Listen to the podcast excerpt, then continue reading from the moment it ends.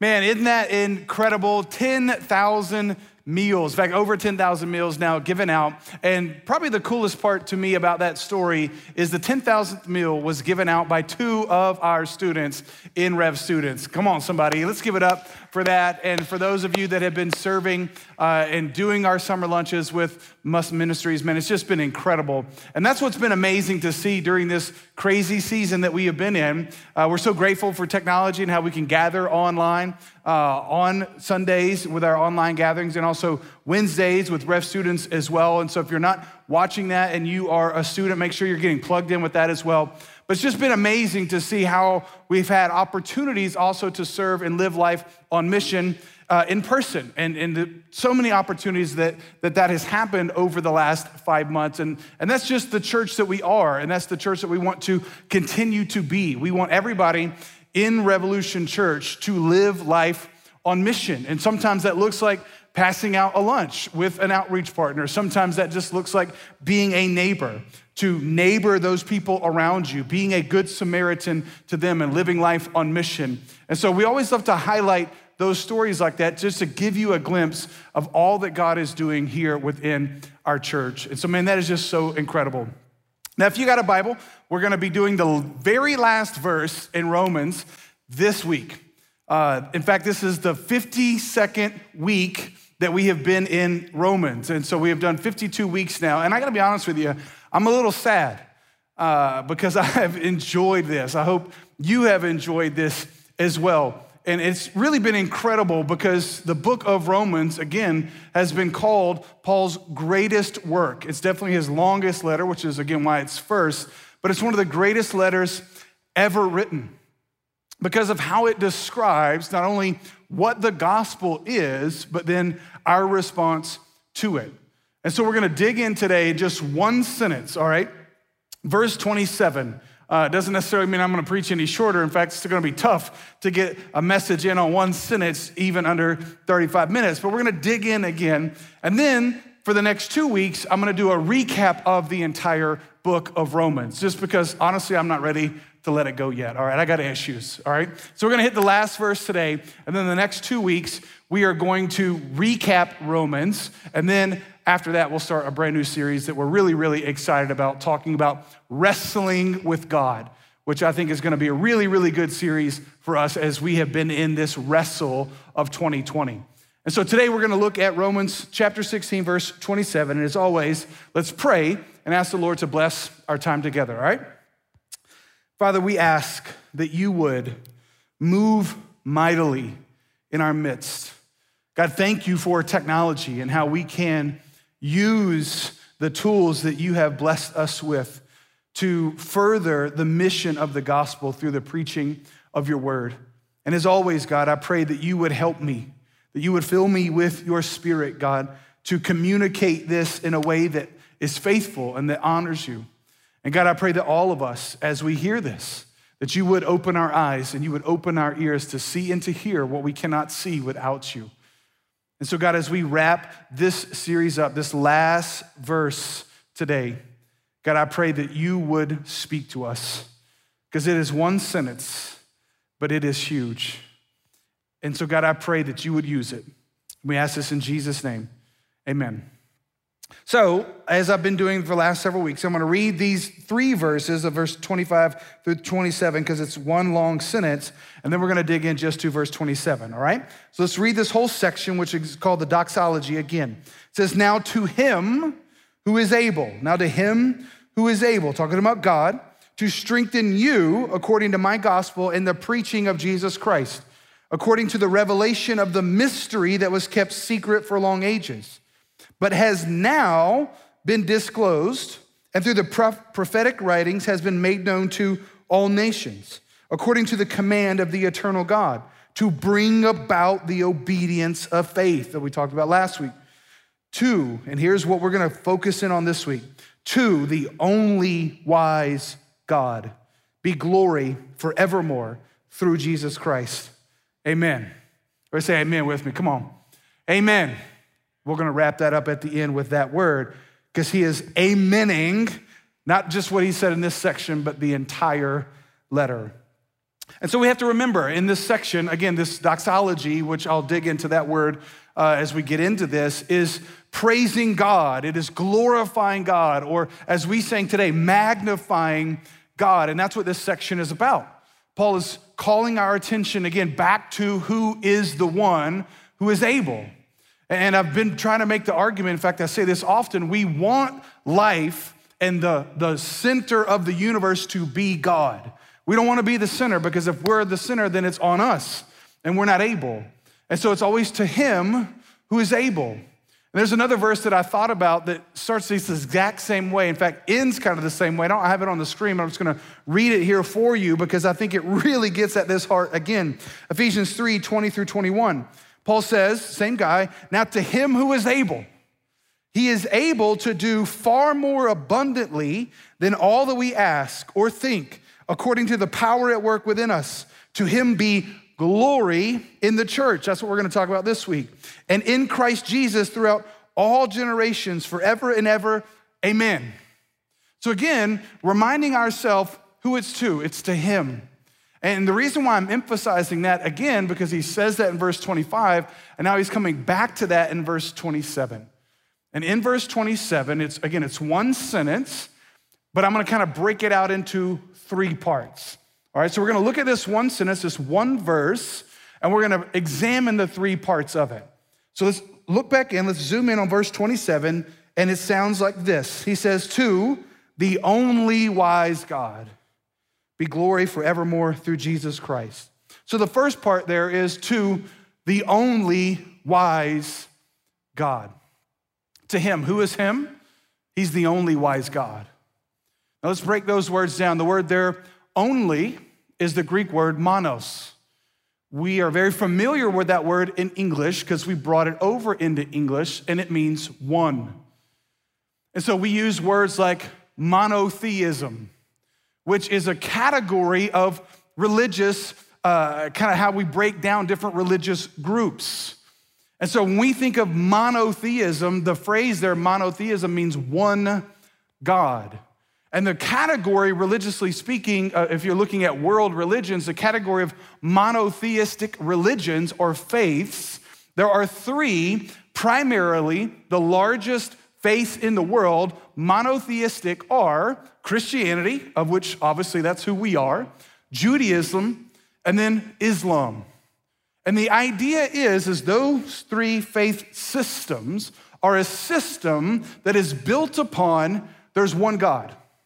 Not multiple gods, not multiple creators. There's one creator, there's one God, monotheistic, as opposed to polytheistic, which are more Eastern religions, where it is the idea of there's all kinds of gods. So, this word here only is that word, monos, one. Now, we'll get into this more as we break this verse down, but obviously, as Christians, we believe there is one God, one creator. Now, Christianity, this monotheistic religion, is obviously different than Islam, even though they are both built on this idea of a monotheistic faith. Now, as believers in Jesus, we wholeheartedly reject the God of Islam. It's a completely different faith system, a completely different belief system. And so, even though they're both monotheistic, they're not the same God. Now, with Judaism, obviously, we're not talking about a completely different God. We're not even talking about an Old Testament God and a New Testament God, as sometimes it is referred to. We're talking about the same God. But when we talk about Judaism, we are talking about the same biblical God that obviously the entire Old Testament tells us about. But the primary difference between Judaism and Christianity is the understanding that God became flesh and dwelt among us in Christ. And that is the defining difference. And so you can understand the concept of monotheism, one God. These three major world religions have the belief that there's only one. And that is what we believe. And that is what Paul's saying. The only, the mono, wise God. Not only is he one, he also says, or there's one, Paul says, he's wise. And this is what sets him apart. He's wise. That's the Greek word sophos, where we get our even the name Sophia. And the idea of wisdom is that God is all knowing. He's all knowing. I, I, like some of these ideas. I'm just going to read them to you. Wise, in a philosophic sense, is someone who forms the best plans and using the best means for their execution. So when we talk about God is wise, we're saying he's the one with the best plans, the best ideas, and he has the best means to bring those about. In a practical sense, wisdom is one who in action is governed by piety and integrity. And what that means is not only does God have the best plans, not only does God bring it about through the best possible means, but he does all of that with character and integrity.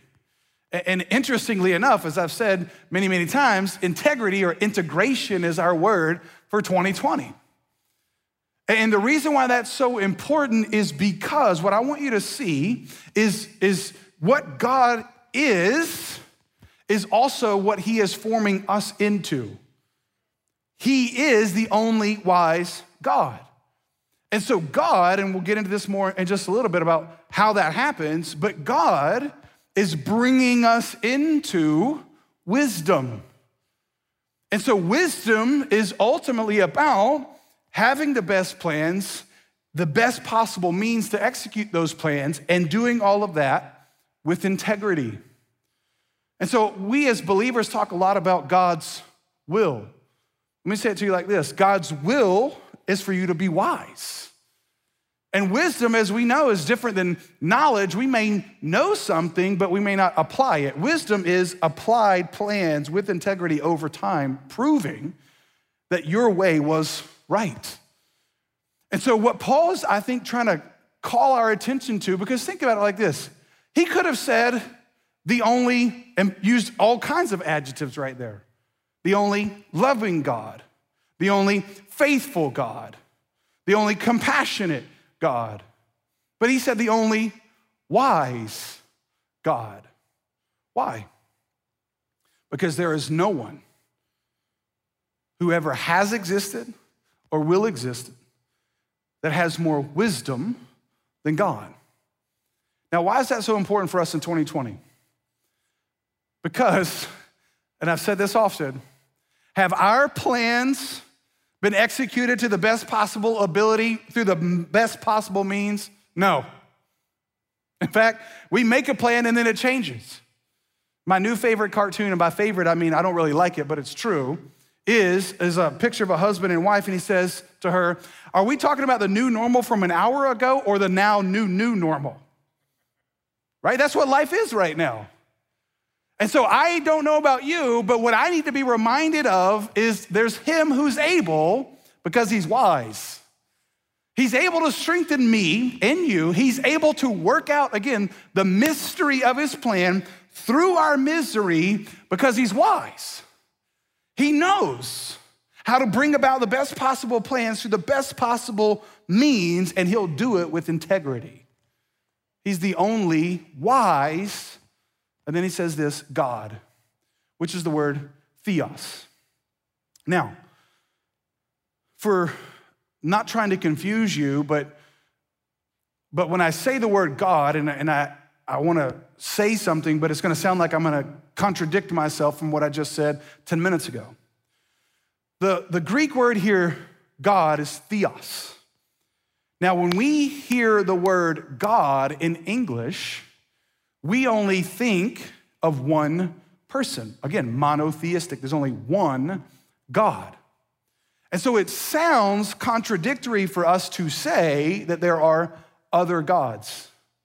Now, if you were here at the beginning of the year, we detailed some of this in the series when we were talking about abide, how there are other spiritual beings. There are other supernatural, the Hebrew word there is Elohim. There are others we would call little g gods. And here's why I'm delineating this for you Because when we talk about the only wise God, obviously you'll see it is capital G. There are other supernatural beings that God Himself created. He created. I'll show you that when we wrap this up. There are other supernatural beings that have power. And those supernatural beings have power. Again, we would think about them as angels or demons, which is not necessarily wrong, but it's just not complete. Because there are other, and I would argue the other religious systems on the planet are controlled and influenced and empowered by other supernatural beings who have power. So here's why I'm saying this. There are supernatural entity, entities behind every nation on earth, and you and I can worship them and follow them, and they're behind all the world systems. This is why, all the way back in Daniel, Daniel talked about the prince of Persia and the prince of Greece and the fights that they were having in the supernatural realm. Why is that important? Because our world isn't first and foremost natural, it isn't first and foremost physical. The spiritual was first, and then came the physical. You see this in Jesus. He exists as a spirit and has for all humanity, but he wasn't in physical form for all humanity. The physical followed the spiritual, the same way in creation. The physical followed the spiritual. Why is that important? Because there are other supernatural influences who want to influence you for you to follow them. But here's where I'm trying to caution you they're not wise. They're not wise. They're not able. And so when Paul is wrapping this up and he says, the only wise God, what he's delineating here is there are other supernatural beings who want to influence you, who want you to glorify and worship them forever. We'll get to the second part, but there's only one wise one. There's only one, one thing to think about is there's only, there are other spirits, but there's only one Holy Spirit. And so that Holy Spirit, God Himself, is wise, and it's He is able. Now let's look at the second part of the sentence. The only wise God, look back at it, be glory forevermore. The only wise God, be glory forevermore. Now, Paul's calling our attention not only to the fact that there's only one wise God, there's only one supernatural, all powerful, all knowing, omnipresent God.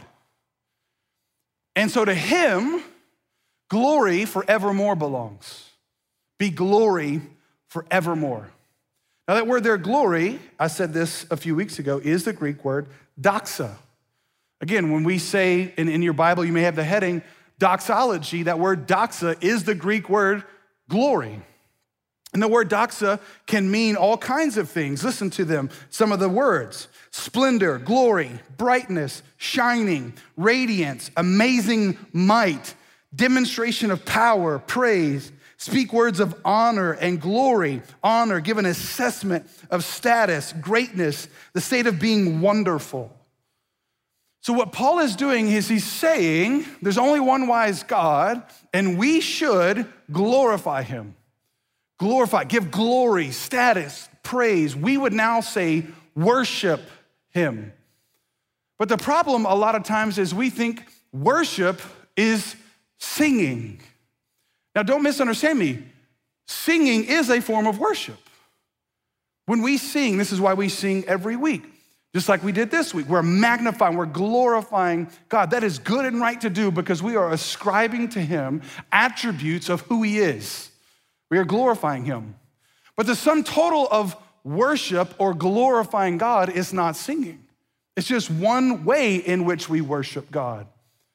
And so the primary way in which we glorify God is not only recognizing that He is the only wise one, and we acknowledge that, but we reorient our life around Him. And so everything is worship. My singing, my serving, my giving, my driving, my sleeping, my eating, my marriage, everything. How is that? Well, it goes back to what I said last week. when we obey his commands. This is why Jesus said, If you love me, you will obey me. Why? Because our obedience to his commands shows that we agree that he's the only wise one. Because if he's the wise one, then why would he give us commands that are dumb? He wouldn't. So he gives us commands because he's the wise one, and when we obey him, we are glorifying him. Now, here's a key thing that I want to point out here because a lot of times we can just think of like glorifying God as this kind of stale thing. But I want you to understand God created you to glorify Him. When I say glorify Him, what I'm saying, He created you to enjoy all that He is forevermore. He created you to enjoy Him and that's why I said last week, which may have been a foreign thought to you, to think that his commands are for your joy. Let me say it to you like this God didn't create you and me to just sit back and be miserable about who he is. In fact, misery only entered the world when we turned away from enjoying him and trying to enjoy what he created. And so I want you to understand something. In fact, I'm going to give it to you in a couple points, if you will. And if you're familiar with theology at all, you might be familiar with something called the Westminster, Westminster, sorry, shorter catechism. And, and basically what that is, a big theological phrase of a summation of all our theological beliefs. And I would highly recommend that you look through that if you never have. But the very first part of that asks, what is the chief end of man? So I'm gonna give that to you, all right? Here's the question, and I have it on the screen. What is the chief end of man? Answer Man's chief end is to glorify God and to enjoy Him forever. To glorify God and to enjoy Him forever. Now, think about it like this. Because if you're anything like me and you grew up in, well, I didn't grow up in church, but I've been in church now for almost 30 years. But when I got into church, and this is what I was talking about, if, you, if you're anything like me, not very many people connected glorifying God with enjoyment. Not very many people connected those two. And, when they spoke about the commandments, commandments of God, it was definitely not said in such a way that if I obeyed them, I would actually have more joy, not less. But it's interesting to me that this document, hundreds of years old, is saying the chief end of man, which means the primary reason that you and I were created was to glorify God and to enjoy Him forever. Now, it's a great statement. But one of my heroes in the faith, who's still pastoring today, a guy named John Piper, took that phrase and rephrased it and actually said it, I think, in a better way because he connected these two things of glorifying God and enjoying him. So I'm going to give you another slide here, and I'm going to, the same phrase, but a slight twist. Look at this. What is the chief end of man? Question. Answer. Man's chief end is to glorify God. That's the same. Now here's the change by enjoying him forever. Not glorify God and enjoy Him forever, he connects them by saying this How do I glorify God? By enjoying Him. So when I enjoy God, when I enjoy God's commands, when I enjoy God's wisdom, I am glorifying Him. His phrase, and he's rather famous for saying so, is, is this, and I've used this phrase before, but God is most glorified in us when we are most satisfied in Him. Now, let's take that phrase, that concept, and let's apply it to 2020. So many times we glorify God when we're enjoying the things He's giving us. God, thank you for this blessing. Thank you for this job. Thank you for this health. Thank you for this wealth. And again, none of those things are bad, they are God's gifts. But you start taking those things away, you start taking away health, you start taking away wealth, you start taking away prosperity, you start taking away status, you start taking away influence, you start taking away gifts, you start taking away all these things. And the very first thing that we do is we get upset. We say, God, I thought you loved me. I, I want to glorify you, but, but I'm not enjoying my circumstances right now. And this is why I told you we shouldn't ask God for a do over of 2020. We should ask God for spiritual eyes to see what He's doing in 2020. And here's what I think He's doing He's saying, listen, real enjoyment is not found in the things I created, it's found in the one who created them. Real enjoyment is found in God. And so let me ask you a question What glorifies God the most? When everything is going right and you're worshiping Him for all the gifts, or when everything is going wrong and you're still glorifying Him because you are enjoying Him, not His gifts? See, when Paul says the phrase, to the only wise God be glory forevermore, what he's saying is this God is after his own glory because God is after your and I's maximum enjoyment, which is only found in him.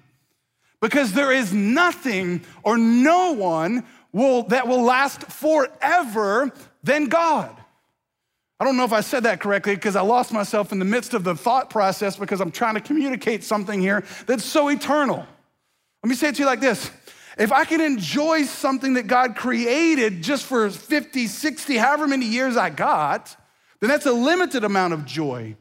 But if I can enjoy God, who is eternal, like we said last week, He's the only one, He's the only wise God who never had a beginning, He never had an end, then if my enjoyment is in Him, then I am good for all seasons. I'm good for every age. I'm good for every trial. I'm good for every year. Because nothing and no one can take God away. So if I'm enjoying God, then I have eternal joy. And so again, let me let me say this. The main reason why you and I were created is because God was so good, he wanted people to enjoy him. That's why he made you. And you say, "Well, why is this world so messed up?" To prove one main point to you. There is no joy outside of him. And see, Adam and Eve didn't know that because they had never experienced pain. So, why is heaven going to be better than the garden? You want to know why I think? It's because we will no longer be like Adam and Eve. We will know what it is like without God. We won't have the ability now, Satan won't have the ability now to lie to us and say, hey, without him, it's better. We will be like, no, no, no. I know that without him, it's not better because I remember life of sin and decay and death. I remember that. It's not better without him, it is better with him. And he made me to enjoy him. And the more that I enjoy him, the more I am glorifying him. And so when Paul says, to the only wise God be glory forevermore, he is letting you in on what your ultimate purpose for existence is to enjoy God. And when you enjoy him, you're glorifying him. And so then the question is okay, well, how do I enjoy him? Well, I'm glad you asked. Let's look at the third section of the verse. To the only wise God be glory forevermore through. Everybody say through. Talk back to me. Come on. Through. You know I love prepositions, baby. Through Jesus Christ. To the only wise God be glory forevermore through Jesus Christ. Again, this is what sets apart Christianity as a different, altogether monotheistic faith through Jesus Christ. Let me say it to you like this You and I can't enjoy God without Jesus. We can't enjoy God, we can't glorify God without Jesus. Why? Because without Jesus, God's wrath remains on us. And what does that mean? And we don't, again, I said this before, we don't like talking about God's wrath. And it's right now during the midst of a global pandemic, everybody's like, is this God's wrath? Is this God punishing us? And to some degree, I would have to, I would be remiss if I didn't say to you, yeah, to some degree, yes. But, but I don't want you to, to overthink it and say, like, this is specifically his wrath. What I want you to see is this is just an element of how bad it will be eternally without him. So if it's bad now, if it's bad now with our world without God,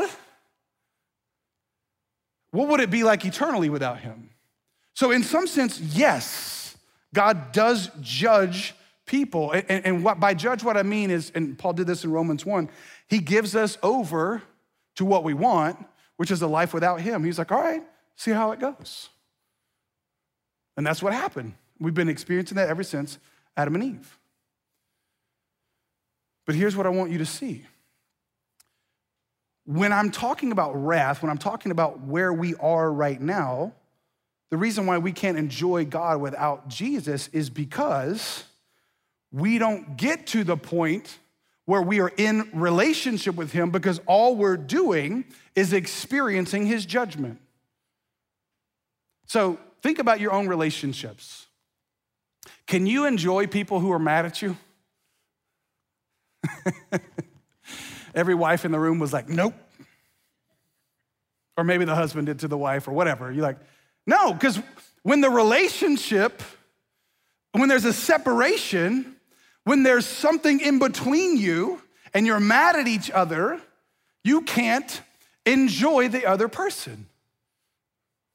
And so when Paul says to the only wise God, be glory forevermore through Jesus Christ, what he's saying is the way to glory, the way to enjoyment is through the one who brought us back into God's favor, who took God's wrath, who took what we deserved on himself to bring us back into our primary purpose for being created, which is to glorify God by enjoying him.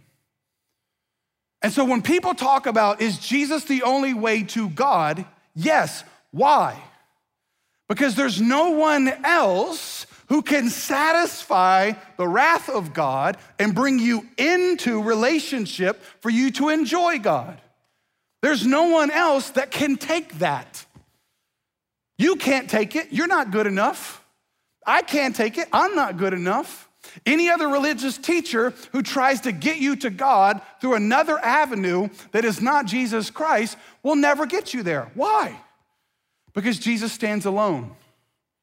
And this is what set, separates Christianity from every other faith system.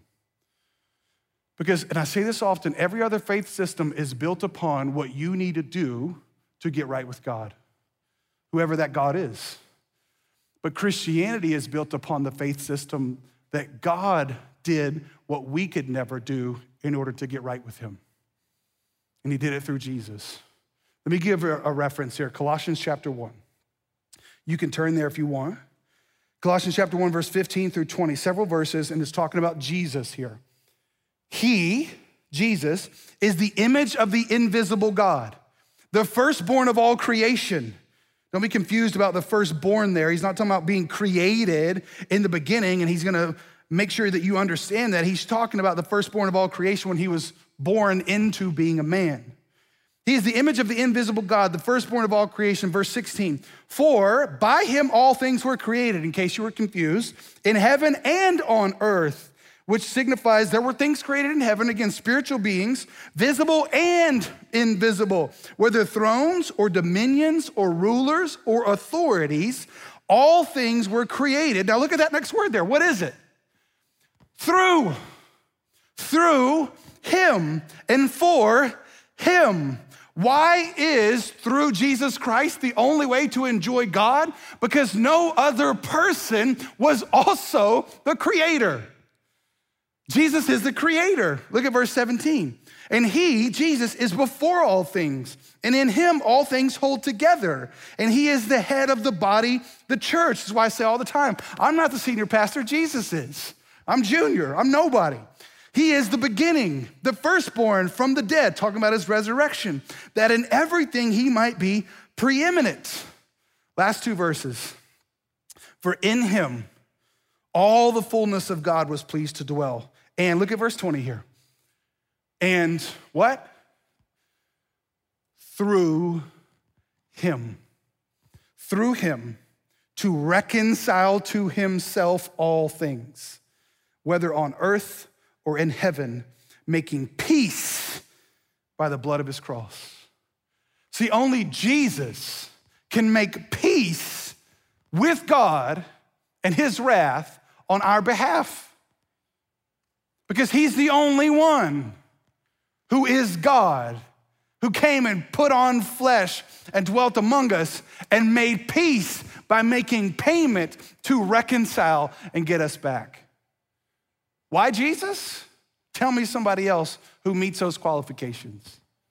No one. No one else is the visible image of the invisible God. I mean, that phrase right there is mind blowing. I mean, the only way I can describe it, and you, you can't describe the Trinity, but think about if, if here you are standing in front of a mirror, and, and here you are, and in the mirror is your image. But the image that's in the mirror is an image of you, but it's not a separate person. Well, the only way we can describe the Trinity is here's God the Father, and here's the image of God the Father, who is the Father, but is a separate person as the Son. So his image is a separate person, but his image is the Father. This is why Jesus would say crazy things like, How can you say if we saw the Father? You've seen me. If you've seen me, you've seen the Father. So are you the Father? Yes. But are you the Son? Yes. And where's the Spirit? The Spirit is the one who is actually tra- is projecting the image. So you got the Father, you got the image, and the Spirit is the one who is in between, which is also another person, but is the one who is projecting the image. So give me another person who is the second member of the Trinity, the image of the Father, the visible image of the invisible God who put on flesh and dwelt among us. That's why I told you last week, he's the GOAT. He's the greatest of all time. He's the only wise God. And you may think that his plans are horrible. Because you're like, if I was God, I wouldn't have done 2020 like this. if I was God, I wouldn't have done it like the cross. I wouldn't have done it through losing. I wouldn't have done it through powerlessness. I wouldn't have done it through sacrifice. Well, you're not that wise. Because what shows greater power? Rising up and slaying your enemies? Or letting your enemies kill you and coming back from the dead and being like, you just thought you won? Our faith is built upon God dying and coming back to life and slaying all other little g gods. So it's only through him. It's only through Jesus that you and I get to enjoy God. Because without Jesus, God is still mad at you. Without Jesus, the wrath still remains on you, Paul says. But in Jesus, he's not mad at you anymore. Like the great theologian Tupac said, it was a joke. He had a song, one of my favorite songs I ain't mad at you. Guess what? In Jesus, God is saying, I ain't mad at you anymore. I ain't mad at you. Because the whole reason that you sinned because your flesh, you had to understand that life without me would never give you an enjoyment. So I let you do that, and I also paid for it. I brought you back when you messed it up. I took the punishment that you deserved. So if you think 2020 is punishment, let that awaken you to realize that an eternity without Him is way worse. And if you will, through Jesus, through Jesus Christ, come to the only wise God, then you can glorify him forevermore by enjoying all that he is for you. And that's why Paul ends this with amen. Amen. If you weren't amen in me while ago, something's wrong, right? Amen. And I've said this before, but the English word, amen, you wanna know what it is in Greek? Amen. It's the same exact letters, A M E N. We just brought it over. And what does it mean? And I've said this before. Listen to this. I love this. The word means a strong affirmation of what is declared. Truly, indeed, it is true that, whatever. I used to say this phrase, true that. To the only wise God, be glory forevermore through Jesus Christ. That's true. Amen. And this is why Paul says in Corinthians that the, the promises of God are all a yes in Jesus. And now we utter our amen. It's true. We can enjoy God through Jesus Christ. And so as we wrap up this verse, this letter, again, like I said, I'll, I'll recap next week for a couple weeks, but I want to drive this point home. God made you to glorify Him by enjoying Him forever because He's the only wise one. And then when you and I thought we were wiser and we sinned and we said, I'll do it my own way, He said, I'll still, I'll still come get you. I'll still come after you. I'll still take it on. And so, if you've never gotten to a point in your life where you have said, Amen, it's true that through Jesus, I can enjoy Him, then today can be that day where you trust Christ and be saved. But then, those of us, again, as always, that have trusted Christ, let 2020 remind you that if you have God through Jesus Christ, you can enjoy any season, any circumstance, because you're enjoying God. Nothing can take your joy. No one can take your joy because you got God, the only eternal God, the only wise God. And if you got God, you got joy forever. And this temporary life that we live, it's just that, it's temporary. And one day, He will undo all of this. He will raise us together with Him to enjoy Him forever. So please, as Jesus followers, show off to the world on your Facebook, on your IG, whatever it is that even in the midst of the craziest season that you can ever remember, you're good because you got God. You got God, so you're good. Let's pray. Father, thank you so much for being the only wise God. We want to glorify you forever by enjoying you forever. But we know we can't do that without Jesus. It's only through Jesus. So we enjoying you by putting our faith in Jesus.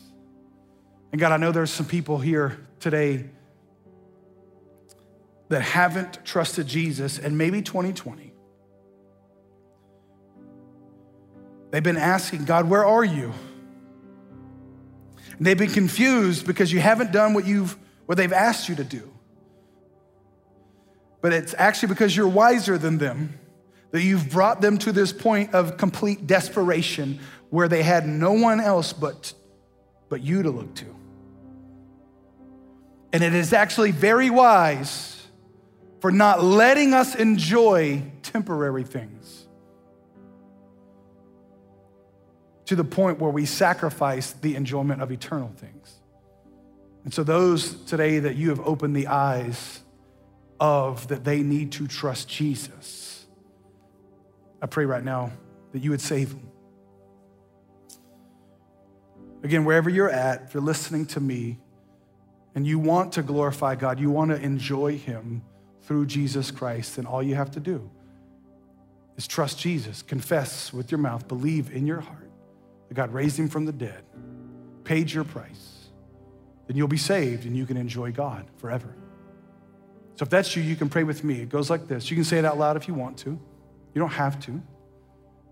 But say, Father, thank you for loving me that you sent your son, Jesus, in my place for my sins to pay for the price of my sins, to reconcile me back so that I could enjoy you forever. I ask you to forgive me. I'm trusting in Jesus alone. Thank you for loving me. And again, if you prayed that today, we want to know about it. So you have an opportunity in just a minute to text us and let us know that you trusted Christ. But then again, for those of us who we would say we have trusted Christ, we're in Christ, but if we were honest, we've been so frustrated this year, so disillusioned this year, and maybe even mad at God this year because He hasn't been blessing us how we wanted. Maybe you lost your health, lost your job, lost somebody that you loved. Been going through all kinds of trials in your own home. And you've been saying, God, where are you? And God says, I'm right there in the mess. I'm right there in the misery because I'm trying to show you that you can't enjoy any of this without me. So come to me, all who are weary, and I'll give you rest. I'll give you enjoyment. So if 2020 has beat the joy out of you, the mystery is that God was allowing that to happen to show you that your joy is only in Him. It's only in Him. And the wisest thing that He could do is to let you learn that lesson. It's painful as a father letting your kids experience pain, but it's necessary for them to learn a greater lesson. And that's what God, I think, is doing. So if that's you, you don't need to be saved again. You just need to repent. Say, God, I'm sorry. We're trying to find joy in the good things you created and not in the Creator. Help me to enjoy you. Give me eyes and ears and a heart to enjoy you, no matter the season. Father, we ask this. It's a big thing to ask, but it's the greatest thing that you love to grant. Because when we ask you, to help us enjoy you, that's a yes.